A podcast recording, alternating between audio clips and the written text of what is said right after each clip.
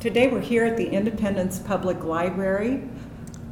It is September 21st, 2016, and I have Art Shank and his wife LaVerne Taylor. Is that correct? Taylor. Was your maiden name, mm-hmm. And we're going to do an oral history interview here. Art, would you state your full name and your birth date? Arthur Marcus Shank, November 20th, 1924. Okie doke. And LaVerne? Jacqueline LaVerne Schenck, or Taylor Shank, born March 19th, 1930. Uh-huh. How do I spell your last name? S-C-H-E-N-K. Okay, I spelled it right then. Sometimes it doesn't come across on the recording, so I want to be sure mm-hmm. that I get that documented right. Who are your parents, Art? Fern Smith and Marcus Shank, and they married. I was the second child. I had a sister, and she's deceased, and I've got a brother. Uh-huh. How about you, Robert? Okay. My parents were Dorothy Hand Taylor and Roy H. Taylor.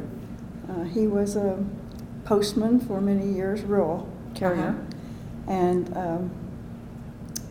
what else did you want to know about that? Do you have siblings? Oh, yes. I had there were five children. I'm the oldest. The sister next to me, Ruth, is deceased, and then Robert is deceased. And then we have William Franklin Taylor and Donna Marie Rothgeb. Okay. And do you two have children? We have a daughter, Artis Ann Shank Springer. Uh-huh. What was her last name? Springer. How do you... Springer? Artis is your daughter? Yes. Oh, I know Artis and Gary. Yes. Okay. How about grandchildren? No grandchildren. No grandchildren? Lots of animals. Uh-huh. That's good. Tell me about some of your earliest memories as far as, did you grow up in this area? I grew up on a farm east of Independence. We farmed 80 acres. My dad worked at the cement plant for extra money. And then we thrashed, had a thrashing crew every year. And we normally had wheat and oats both to thrash. 1 or 2 years we had sweet clover we thrashed. And the machine belonged to a neighbor, and all of the neighbors got together, and part of them pitched, part of them hauled bundles, part of them scooped grain. So this was a manual process? Right. Ah. It was normally about 18 men uh-huh. that run the crew. That was enough to run bundle wagons that hauled it in, the pitchers that loaded in the field up to the bundle wagon, and the grain scoopers that scooped it off after it was thrashed. Mm-hmm. And then one neighbor owned a thrashing machine and an old diesel, I can't think of the name of it now, it was an odd name, tractor that run it with a belt. Mm-hmm. And that's how we done all of our thrashing. And that usually took about a month and a half in the neighborhood. Uh-huh.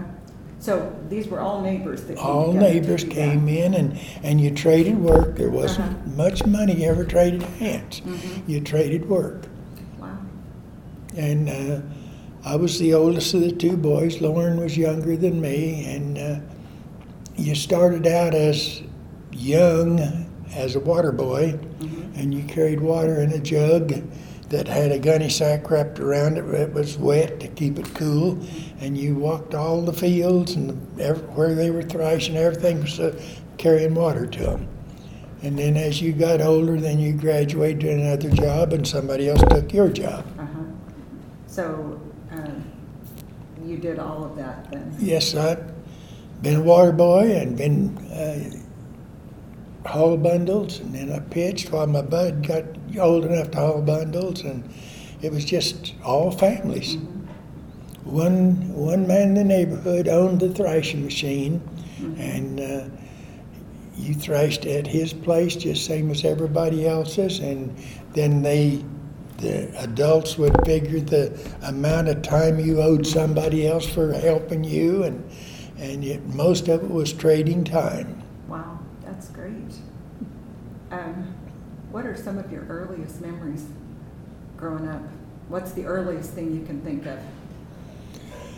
Well, I think the earliest thing I can think of, we lived south of town at that time, and Dad had butchered and had sausage in the cleaned intestine like they fixed it, and he had it in a barrel with the bar or wooden across the top with all this hanging down, and then a pipe over probably about 20 or 30 foot, and that's where the fire was, and the heat and the smoke came up through that, and that's what smoked it and cooked it. Wow. And I'll never forget one time I told my bud, Mom and Dad was gone, I said, we can do this faster, we'll build a fire in the barrel. And we did, and all of it ended up on the ground in the ashes. Wow. And Dad wasn't very happy, but he cleaned it all up, and we had our sausage anyhow. Wow. Where did you go to school, Art? I went to school at, I can't think of the name of the first one. It was out where the state lake is now. The schoolhouse is gone, and that's underwater. Was that Cold Creek? Cold Creek School. And we lived on 10th Street. We walked a mile and a half to school and a mile and a half home. And of course we had neighbor kids close that we walked to and from school with, and everybody done it the hard way, I guess, because you didn't have anything hardly but horses. So we all walked. But you didn't know any different. No. That was just the way it was. That was just the way it was, and nobody complained. Mm-hmm. Then where did you go to school after that? Independence High School. Graduate from there? Mm-hmm. What year? No, I graduated, I can't remember. What year you graduated? Yeah. 43. Well, I went to school at high school, 4 years before that was when I got into high school from grade school. Oh. And then graduated from high school, and that was my education. And then I went to work, besides helping on the farm.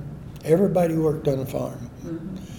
If it was outdoors, you done it outdoors. If it was inside, you done it inside. But everybody worked. Mm-hmm. And then I went to my first job. I went to work for Reno Coburn at Port Garage, and he sent me away to school for mechanic. Uh-huh. And I worked for him as long as he had it. When he sold it, well, I stayed with the Ford Garage, and I worked for, probably won't think the next guy that bought it, but he had about a year, and he sold it. Dukowitz. And Dukowitz Jenkins bought it then, the last. Uh-huh. And I worked there, I think, about 6 years, something like that, 6 or 7 years as a mechanic. And then her dad was a dealer of the Kaiser Fraser when I met her, and I left Ford and went to work for him in his garage and worked there for, I don't know how long. No, because he didn't have it very long. And that's been most of my life outside of just growing up. Mm-hmm. What did you, after that, after the Kaiser? What away did you continue as a mechanic, or were you farming? You were at Ford Garage, I think, when you quit. Mm-hmm. I think I went back to Ford, didn't I? After I worked for her. He sold the Kaiser Fraser dealership, and I went back to Ford then as a mechanic. And Reno Coburn was a wonderful guy. Coburn? Mm-hmm. He lived north of Independence on the highway at the county line. Uh-huh. And there's a big ranch, a cattle ranch and everything on the, up on the hill. That's where he lived, and that was his ranch. Going north on the highway, and at the state line, or the county line, on the right-hand side, and the buildings are still there. He had a white-faced cattle ranch there. I think I'm going to have to take a ride up there. And he had 2 or 3 guys work for him. And I didn't actually work at the ranch for him. I worked for him in the garage. I spent most of my life as a mechanic. And you enjoyed that? I enjoyed it. Yeah. I enjoyed making things work. It takes a special person to be able to do that. Well, I didn't think so at the time, but... Well, his parents, grandfather and father, taught him so much stuff that he learned how to do things that a lot of other people didn't know. My grandpa was a welder, a forge welder by trade. He made the, what do I want to call it, that they used to... Are you talking about the glass blowing? Yeah, he made the tubes that they blew the glass with. And I've got a pair of scissors that he made. What was his name? Christopher Shank. Okay. The scissors are about that long. They've never been sharpened, and they're just as good as they ever were. Amazing. If I'd have thought of it, I'd brought them in so you could see them. I'll bring them back so you can see them. That would be great. I'd love to take a photograph of them. It's a black metal, and they've never been sharpened since he made them. And Mom used them to cut material, Sis used them, and I ended up with them. Wow. And I've cut paper with them lots and lots. It's a black metal, and he forged it all out and worked it out on a forge and, with a hammer and an anvil. That's pretty amazing. Everything's forge welded on it, even where it made the loop for the thumb and the fingers. That's forge welded back to the base. That's not easy, I would imagine. I'll bring them in so you can see them. I would love that. Oh, and his father was worked for a transfer company, and he knew how to handle large things, you know, move them, and that a lot of people don't know how to do that. No, it takes a special mindset to be able to do that. So you have a gift, and it looks like it's been passed down. It was. Wow. So, what did you like best when you were in high school? Were you interested in mechanical kind of things? Most of my thoughts were, when I was in high school, most of my thoughts were trying to get good grades, because I was on the farm, and we had all of our chores to do. We didn't have time to sit down and study like a lot of the kids. And you appreciated that time, and I enjoyed it. Good. I understand you were sheriff in Montgomery County. What time period was that? What was the first year I was sheriff? 1969. For 20 years. 20 years from 69 on? Well, no wonder you're famous. Bill Lessman was sheriff and hired me, and Bill retired then, and then passed away shortly after that. And when he retired, he come to me and he said, if you want to run, you run, because I'm not going to. So I run for sheriff and had it 20 years, and I decided I had it long enough, somebody else could have it.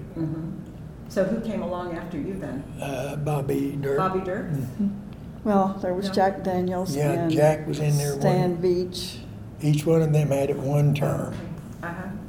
And now Bobby Dirk. That's awesome.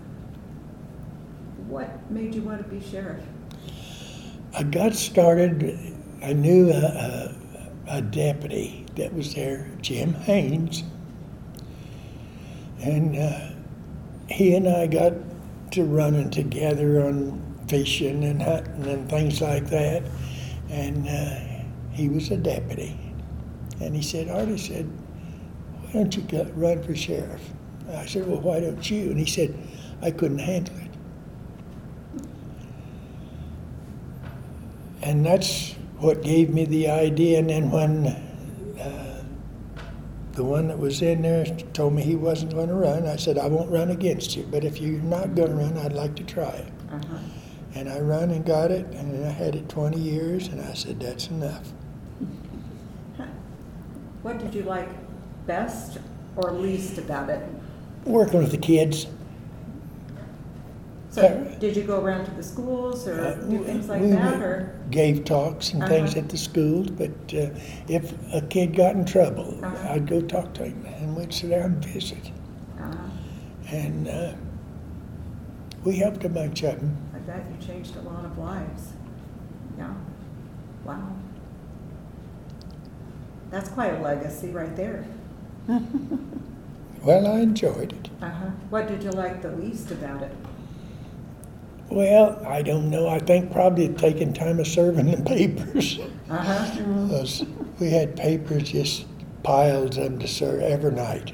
You'd spend part of the night serving papers because you couldn't catch people in the daytime and you'd catch them when you could. And part of them it took, you had to serve them personally, and part of them didn't make any difference. But they were marked. If they wanted them personal served, that's what they had to be. Were there dangerous times, scary situations? I didn't feel like it was, I didn't so worry about it. I just done what I had to do. Murders, things like that, did you? Had some of those. But you usually don't hear about a lot here in Independence or even in Montgomery County. Normally you know everybody and they know you and they know how far they can push you. Right. And if you don't let them shove you around, why, it's a lot simpler. I mean, he had some threats on his life, though. I'm sure. But he never let it bother him. Did it worry you? Yes. Yes. It did. Yeah. What did you do after you quit being sheriff? Were you retired? Yeah. Well, right after you were sheriff. Or about the marshals then. Oh, I worked for U.S. Marshals then. 2 years. And I enjoyed them, and there was a lot of them. But if they seized a place, why, I'd go run it for them until they sold it or something like that. Or the person paid off what they had to the marshals. And most of that was taxes that wasn't paid, and they'd come and seize it. And I spent, 2 or 3 years doing that after I retired. 2 years at the Robert Rich Ranch. They had, that ranch had 50-some head of registered racehorses. Wow. Where was this located? North of Cherryvale, about 5 miles. And we had 50-some head of white-faced cattle, and we had 3 different farms. One of them had the place where he lived, and then the other was, of course, pasture, and some of them had buildings on them. But the marshals took it over when he had goofed up and put him in jail. And they took it over for the expenses that he owed. And then I run it for him for about 8 months? 2 years. 2 years. And that had to be a lot of work. Well, they let me hire one person to help me. And I had a couple of guys and they were worthless. And there was a girl came to me and she said, Art, I'd like to do it. And I said, you think you can handle those bales of hay and everything to feed this stuff? I said, that's going to be work. It ain't going to be play. She said she thought she could handle it. So I hired her.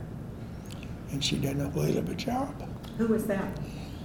The girl? I'm thinking her name was Dorothy Collins. Dorothy Collins. I'm not positive about that. How old was she? You know? About? I'm going to say, what, in her 20s? Probably. Uh-huh. And she was a real husky ex-farm girl. Uh-huh. And I never worried about the stuff being taken care of. If I couldn't be there for some reason, she took care of it. And she stayed right there and lived there. I didn't live on the ranch. I lived at home. And she lived right there on the ranch. And I haven't seen her since. I had no idea they did that. That's really interesting. All the horses were race horses. Uh-huh. So, tell me about LaVerne and when you met her.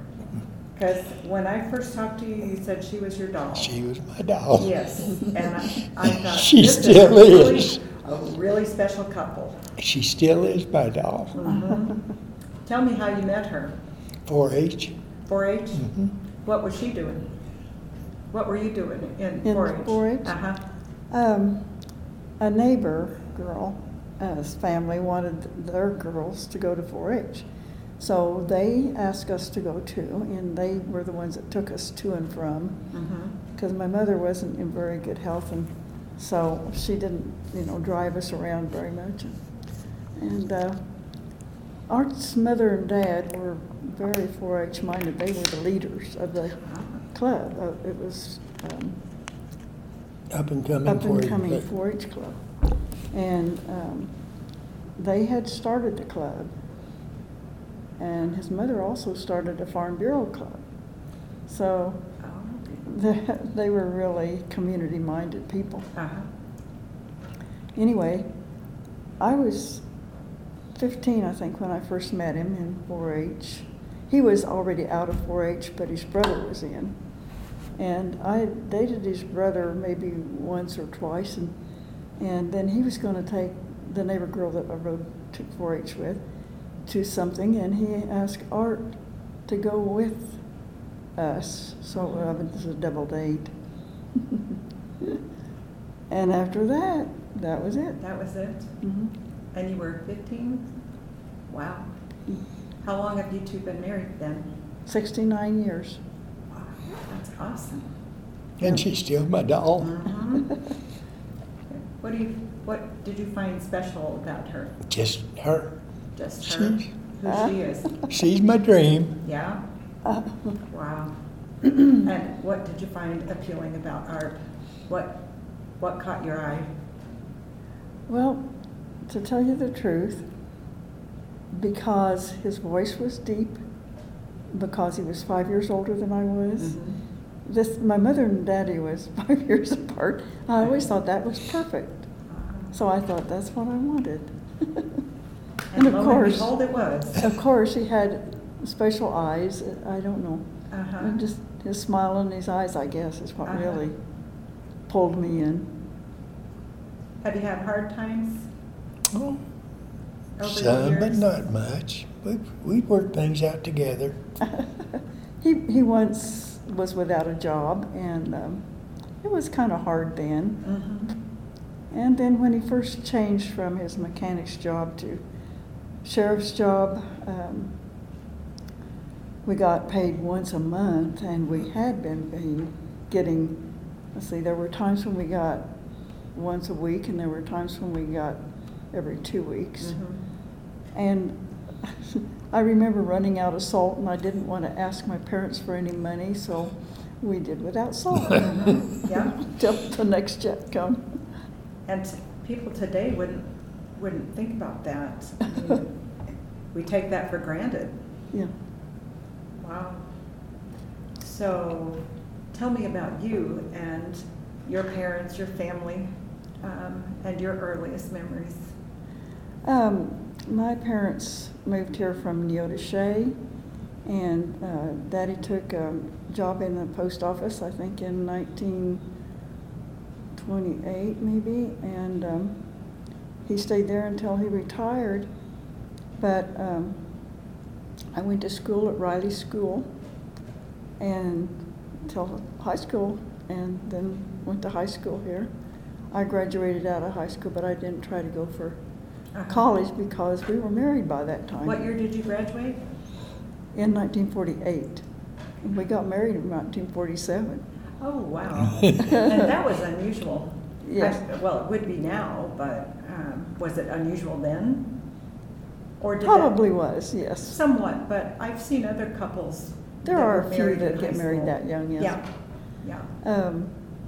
One day, he took me to school, and I'd forgotten to change my house slippers, and they were blue satin house slippers. I just couldn't go into school with those blue satin house slippers on, so I had him take me back home to get my shoes. Made him late to work. Oh. But anyway, I survived, and he did too, I guess. Tell me more about your family. Well, I have my sister, just younger than I, were the ones that played most together because between she and my next brother, it was like 6 years. Mm-hmm. And so we played blocks on the floor, marbles. We made little houses out of the chairs and put blankets over them. Mm-hmm. That's what we did, and did things outside too. And my folks were building a home about the time I was 6, I think. We lived in a garage, and we were on the opposite side of town from what he was. Uh-huh. That we were in the northwest part. So we lived in the garage until I was about 6. And then while they were building that house, we kept stepping on nails. And that was very painful to have to soak that out and hobble around. But we enjoyed having that new home. Oh, I thought. And so I don't know. Where was your home then? It was. Well, our home was on Oak Street and 21st. Actually, 21st is actually. If you go up to the. You take Oak Street out to the ACC plant or whatever it's called now, and turn north, and it was a red brick house. Mm-hmm. It's fallen in disrepair right now, but it was a beautiful home when it was built. Good memories there. What? Good memories there? Oh, yes. Yes. What did you like best in school? I think I liked English. And, I didn't like math very well, but I liked the English. And, I think about everything else besides math. Good. But when it came to using calculators for later on in life, I wouldn't let myself do that because I was afraid I'd lose what knowledge I had about math. So. That's a good approach, I think. Really, yeah. Because now my granddaughter's taking math in high school, and they let them use calculators, scientific calculators. They can use applications on their cell phones. And I don't know, I kind of worry that it takes something away from their learning. I had a feeling it would for me anyway, so I didn't let myself use a calculator. So you've always been a stay-at-home mom? No, I worked, let's see. I can't remember what years I worked in the pie factory, rolling the dough and making the pie crust. Ooh. What was the name of the pie factory? Do you remember? I don't. It was here in Independence? Yes, it was. What was the lady's name? Thelma Wheeler was the one that had it. And that was fun, but I didn't stay there too many years. Then I guess I didn't work until,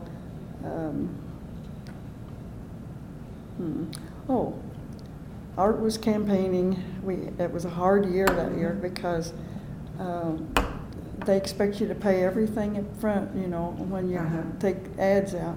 So I was praying that we were going to get by because we just didn't have the money hardly. And our daughter had just graduated from school, and she was looking around for jobs, and that was one of the places she had applied. Well, teacher called and asked if she would come and help. And of course I had to tell her that Artis had already accepted a job. And she said, okay then. And she hung up, and I was ironing, and I was still wondering what in the world we were gonna do. And she called back and she said, this is something you could do, would you do it? Uh-huh. And so I took that job, and I stayed there until 1989 when he retired. I had just a few months to go on. This was where? The job you're talking about? At Lincoln School. Okay. Our Lincoln School's closed now. It's, right. Mm-hmm. Yeah. But what did you do there? Were you in the office? I was there? A paralegal. I was helping a teacher in the Title I, uh-huh, where you one student, one teacher. And I really enjoyed it. Oh, yes. I had about 5 years. Uh-huh. And so, anyway, that's how we got by, and mm-hmm.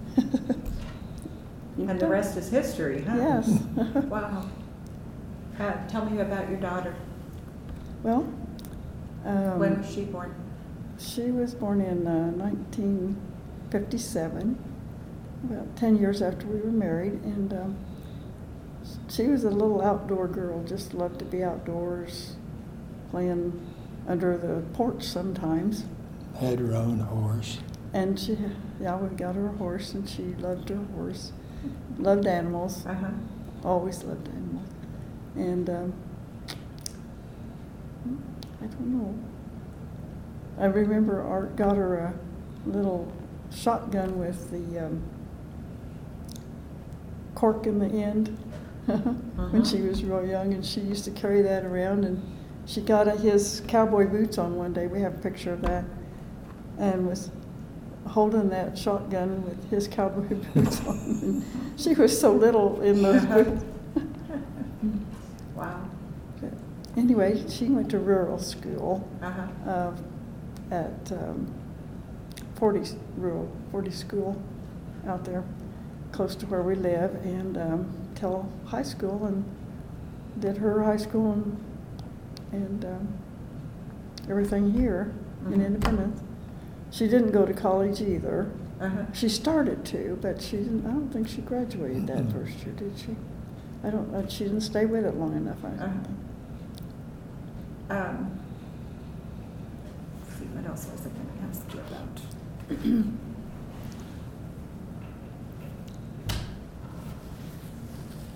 you about?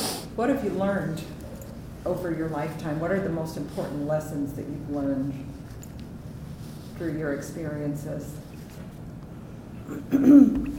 I think the most thing that I felt like that mattered was my family. Family is the most important thing in the world to you. Yeah. And I believe that if you have someone to love and someone to love you, that's all that matters. Uh-huh. That's beautiful. Mm-hmm. I think I can see why he's fond of you. She's my doll. Yeah. That is that what you call her? Do you have special names for each other? He just calls me Laverne, and I call him Art. Oh, okay. Mm-hmm. You don't call him dear or honey or sweetheart? Oh, we do that sometimes. Oh, okay. Okay. I was just curious. Let's see.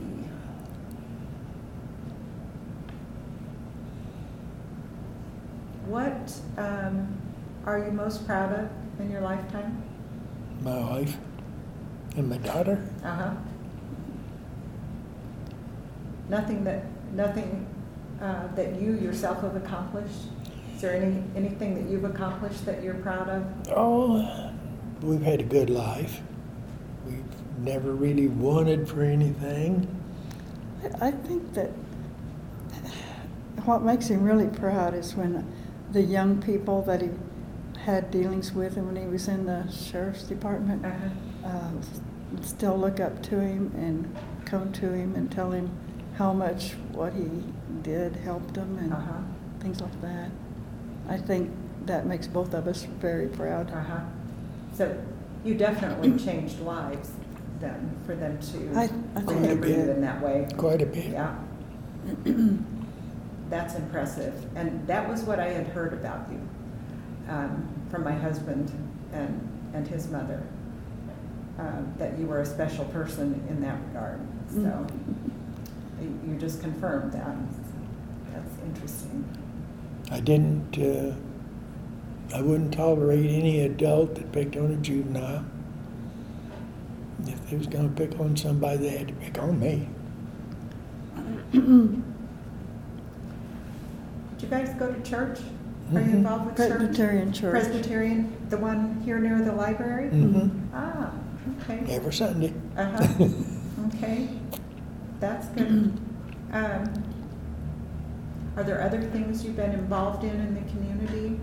Do you sew or quilt? Well, I belong to the, what you started out as Farm Bureau, it's now called FCE, or Family and Community Education Unit. I belonged there probably 40 years or 50 years, I don't know. I'm going to tell your age in a minute. I know. Let's see, my mother's was in it, and that's what started her in it. Yeah, it was.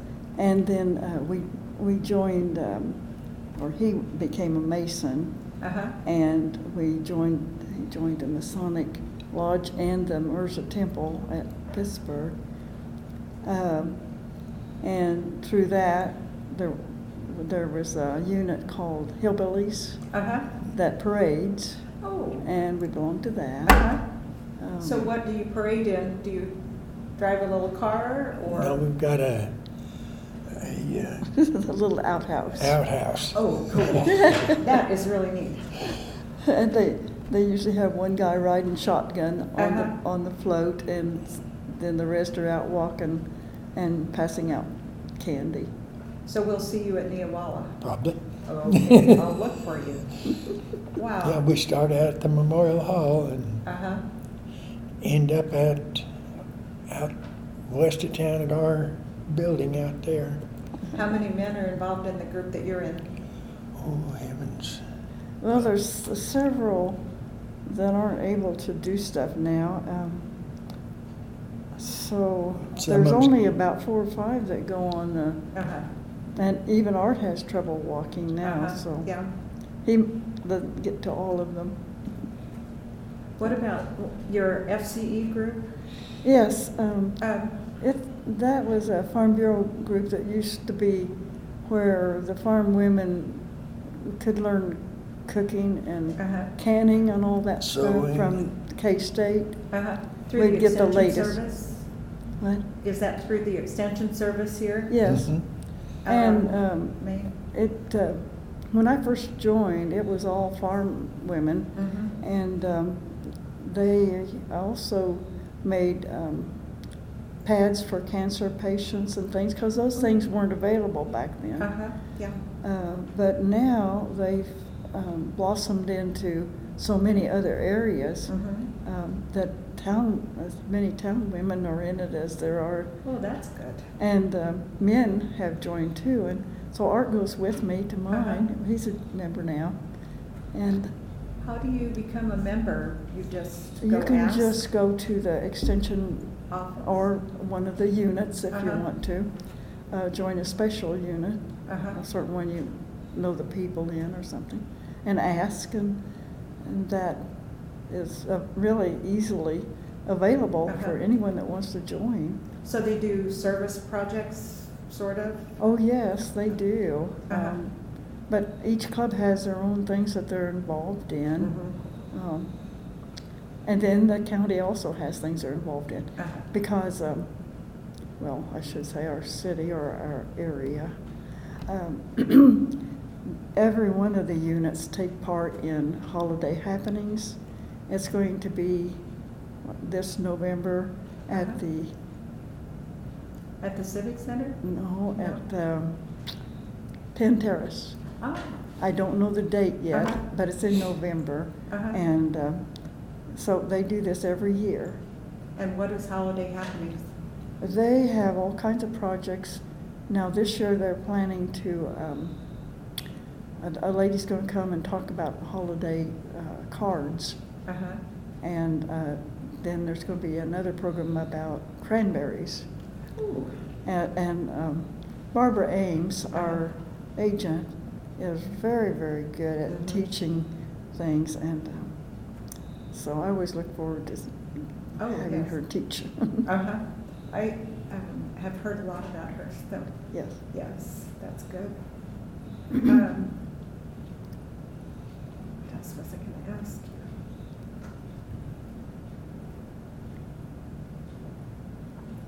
you?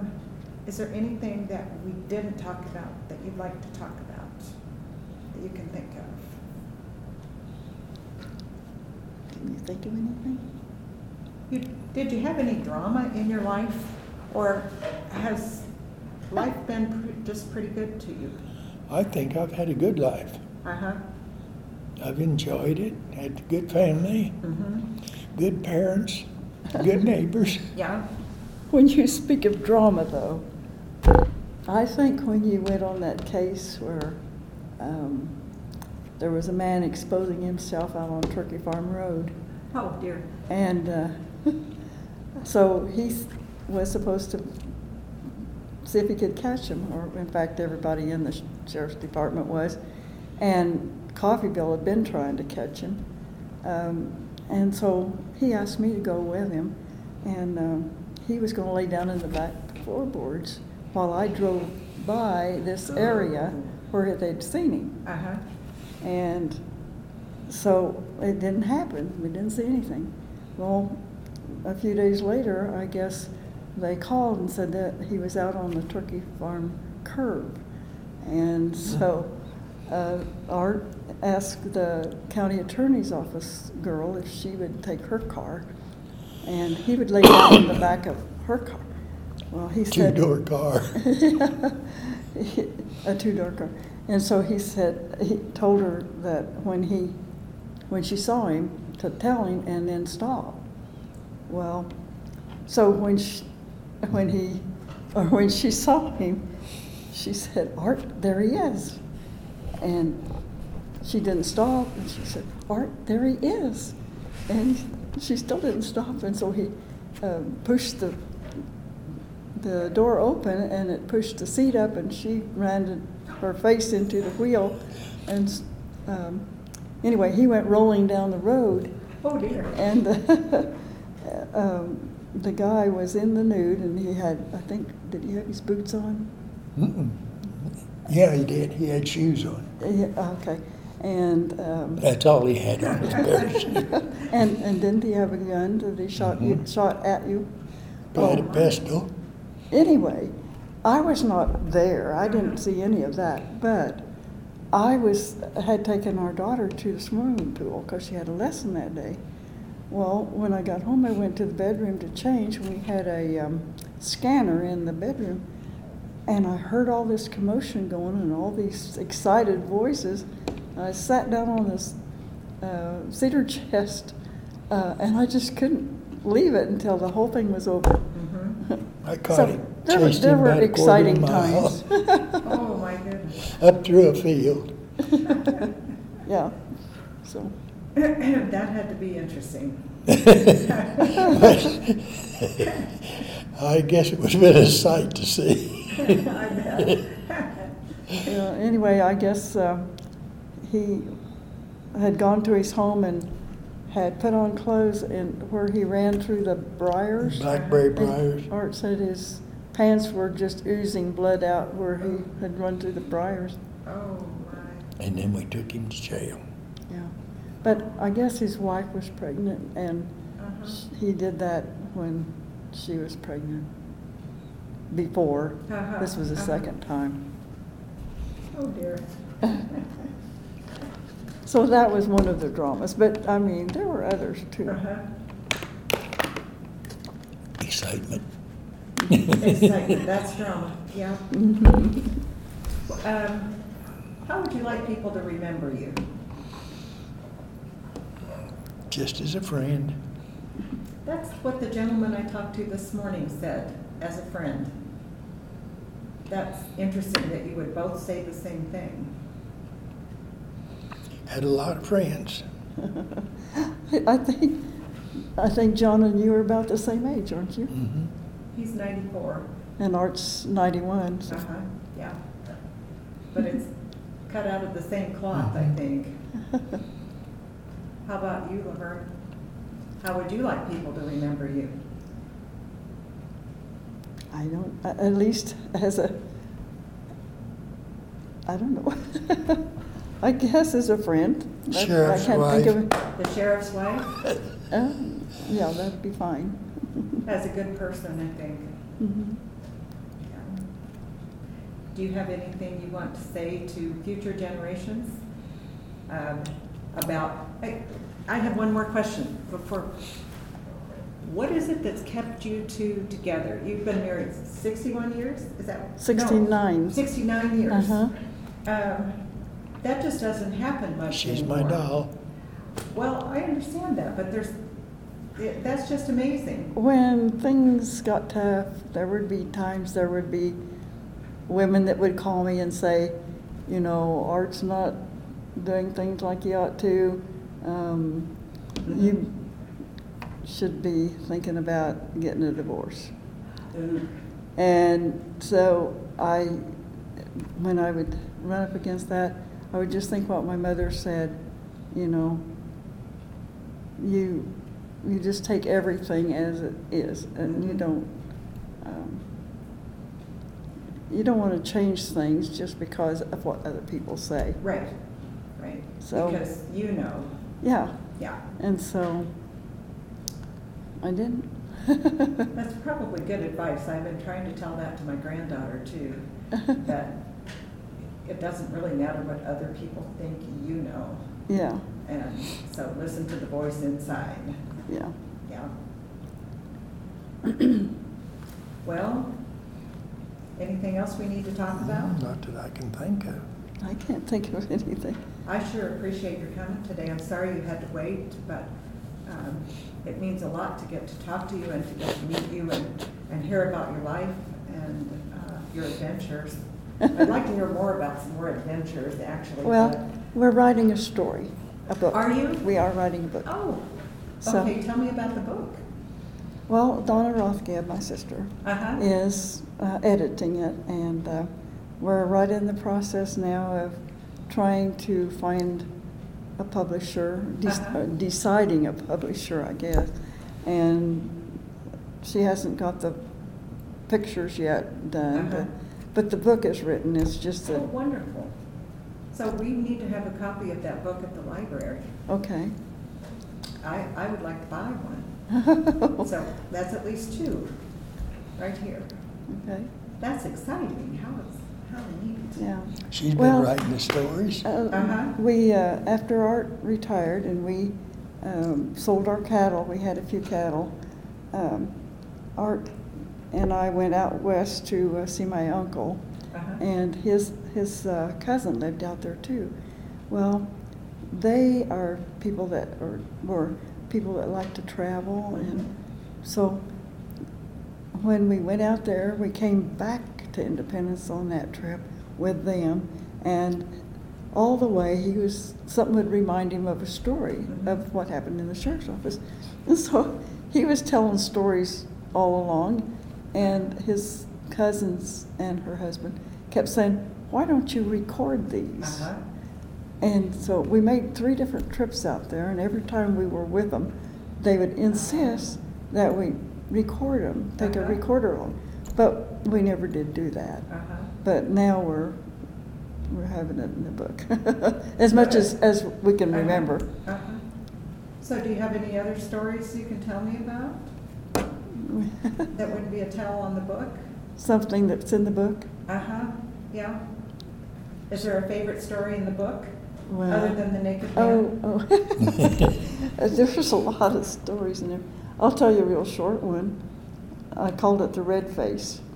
Anyway, he got a call, and this lady had slipped off in a ditch. It was real icy this morning. And so he went out there to work the accident. And when he got through, he asked her who he should call for the wrecker. And she said, the same one you're going to call. He turned around, and his patrol car had slid off in the ditch right behind hers. That is a great That's a real story. Short one. Yes. Yeah.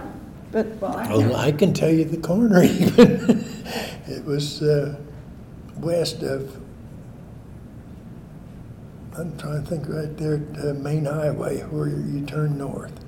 What would be there to mark it? Are you talking about where this happened? Yeah. Oh, out there on Oak Street, just as you enter Peter Pan Road. It's clear out there. Oh, I know exactly where that is. She pulled up the stop sign, and that road is high in the center and sloped off, and it was all ice that morning. And she'd stopped at the stop sign that just slid off in the ditch. Well, I pull up there, and I stop and walk up to her and ask her what record she wants. She said, same one you're going to use. I looked, my patrol car's right behind hers. Wasn't that real thick ice that day? I was thinking it was. And that road was just sloped enough that they just went sideways. Well, and then there was another real short one. Remember the guy that was hollering for help in Labette County, and there was a liquor store robbery. I'm not reading it. You're not remember that? No. Okay. Anyway. I'm losing a lot of it. Art kept hearing I guess it was a deputy out of Labette County calling for help. And their dispatcher wasn't answering him. And so Art couldn't hardly stand it. So he called our dispatcher, and then he had her tell the other one. Well, by the time that all got back to her and she found out, she asked the guy what was going on. He said, it's too late now, send me an ambulance. Never mind. I took care of myself. Send an ambulance. I sent an ambulance. And the guy come out of the liquor store and he just run over him. Well, I guess the guy was so heavy set he knew he couldn't run it. Well, he was. He probably weighed way over 300 pounds. He was just huge. The deputy. And, I could see his problem. He couldn't catch anybody. And he'd stopped in front of this liquor store and saw the guy was robbing it. So he just backed up and called for the dispatcher, and she didn't answer, and they kept calling. Pretty soon I had all I could take. I hollered at our dispatcher, and she hollered at him.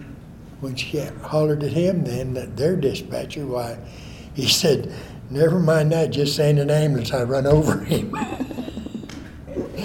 But that deputy, I know he weighs at least 300 pounds. He was huge. But he had a memory, he never forgot anything. If you wanted to find out something, you go to him and start telling him what leads up to it, and he'd tell you the whole thing. Wow. He had a memory that was out of this world.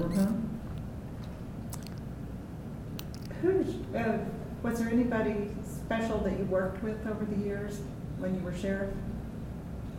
Memorable characters, or memorable characters here in town? There was a lot of them I worked with, but it would all be about the same. I mean, they just... You enjoyed them so much, all of them. And any time I hollered, I had more help than I could handle. Wonderful. It's just everybody worked together. And the way it is now and the way it was before, the police department done their thing, the sheriff's department done their thing, and never had a good word for each other. Oh, that's a shame. And when, I could just get along with those guys, and they got along with me, and we worked together. That's wonderful. And I loved the job, and wasn't ready to retire when I did. Well, anything else? I can't think of anything. Okay. I sure appreciate your coming in today. It means a lot to me and to the library, because you're a part of this rich fabric of our history, and you're talking about times and things that are much different than things are now. Mm-hmm. And I kind of think where we came from is important to remember, because it can change the path of where we're going in the future. Yes. It'd be nice if we learned some lessons from all of that. I remember when the air base was here, all the soldiers were here. Do you? Tell me more about that. Oh, well, I was only about 10 when the war broke out, but of course, I wasn't really around the soldiers that much. His father worked at the air base as a mechanic, wasn't it, for the airplanes. And we went out there one time when they had a program for the soldiers. His mother took the 4-H kids out there to see Bob Hope. Really? Bob Hope was here? Mm-hmm. Oh! And so we really got to enjoy that. I don't think you got to go to that. But at that time, there were soldiers all over Independence, it seemed like, when they were not. How many are we talking? Is it hundreds or thousands? Oh, yeah, hundreds. Because they had a big, what was it, 2-story or 3-story bunk for them out the air base. And there were a few married ones that had some of these little tiny houses in Independence. They would be living in those little tiny houses, like on... 3-room houses. On Oak Street, before you get out to the high school, there's about 3 little, I think, 3 little houses there. Yeah. Soldiers lived in those. And then also on 10th Street, the other way from Oak, there were about a block or 2 blocks maybe. There were like 2 or 3 little houses there that soldiers and their wives lived in, with little children. But it changed our town quite a bit when it was really booming. Yeah, and about... How long were they here? I don't know. Do you? Well, no, not really. Just they was stationed here. Just during the war? Yeah. Yeah. Yes, and I was going to say something else. I can't remember what it was now. And then we had a lot of planes, flying over. Well, this was a practice place out here where they learned to fly. And the teachers or the pilots that were teaching them, they had their so much time in the school building, and then they had so much time in the air flying. Oh, yeah, and his sister was a cook out there for their Your food. Sister was? At the air base. But I remember the P-38s that would fly over. I don't know why I particularly remember them. Well, they were, 2-engine, and they made more noise than the others. I guess so. They had twin engines, and they made just about twice the noise that the others did. And then her and I sat in the tower on West Main, at night. This was during the Cold War of 1950s. When we watching her aircraft. Those Ground Observer Corps that was here for just a while, but we sat up there with binoculars and watched planes. What tower? Where was that? Well, the tower's gone, but it was... If you go west of town on the highway and you go under a viaduct where the train can go over. It was right at the west edge on the north side of that cross that was the tower. It just came down about 4 or 5 years ago. I don't know. It was on 4 long poles set in the tower. It was up on top of that. Didn't you help build that? Yeah. And we had a ladder to go up to it. So we could climb clear to the top and set up there, and you could just see over the top of everything. And any plane that went over, they gave us a book with all the different planes from ours and everybody else's, where you could see which kind of it was and whether it should be here or not. And if it wasn't, well, then we was to call the air base and they'd send some planes up. I had no idea that went on. Mm-hmm. During that time. It was a frightening time. You know, when you go west out of Independence, you go under a railroad track. Right. And the railroad track, it was there, and the tower was on the other side of the railroad track and right beside the highway. On the north side. Mm-hmm. Mm-hmm. Okay, I'm going to pay attention when I go home tonight. It's not there now. So, wow. Is that it? I think that's it. Oh, that's awesome. You keep giving me more interesting stuff. Okay. I worked at the Ford Garage, and the sheriff's units would drive up the alley, which was a dead-end alley going into the courthouse. And every morning they'd drive in, and I'd wave at them as they drive by. Mm-hmm. And so then it got where one... Jim Haynes worked there, and I knew Jim real well, and I started riding nights with him. Oh. And I enjoyed it. One day, one evening, Jim and I was riding along, and he said, "Art," he said, "aren't you tired of twisting nuts?" And I said, "Well, it's my living." He said, "Why don't you try the sheriff's office?" Oh. So I went to work the next morning, and I gave the shop foreman, Rusty Russell, 2 weeks' notice. And that was how I started. Uh-huh. And then Jim, when Bill went out and Jim was gone, why, I run for sheriff, and was sheriff for, what, 20 years. 20 years. And the rest is history, huh? No regrets. No regrets. I've loved every minute of it. Good. Good. I've never seen anybody that I didn't think I could whip, and I never saw anybody I wouldn't try. Wow. That's wonderful. Yeah. I hear a lot of caring in your stories, a lot of caring about other people. I enjoyed people. Yeah. I think he tried to treat everyone like you'd like to be treated. Uh-huh. Can't go wrong with that rule, can you? Mm-hmm. I loved the work. I felt like I was helping some kids. And if somebody was in trouble, I wanted to be there to help them. Thank you for being there. We... had her own boat, and all that stuff disappeared after I left the sheriff's office. But in floods, we'd go out and help the people get out of their flooded homes and in someplace where they were safe. Mm-hmm. And we had one gentleman down between Independence and Caulfield, lived right on Burgers, and had a levee around his house. Mm-hmm. And the water was coming over the levee when he called for help.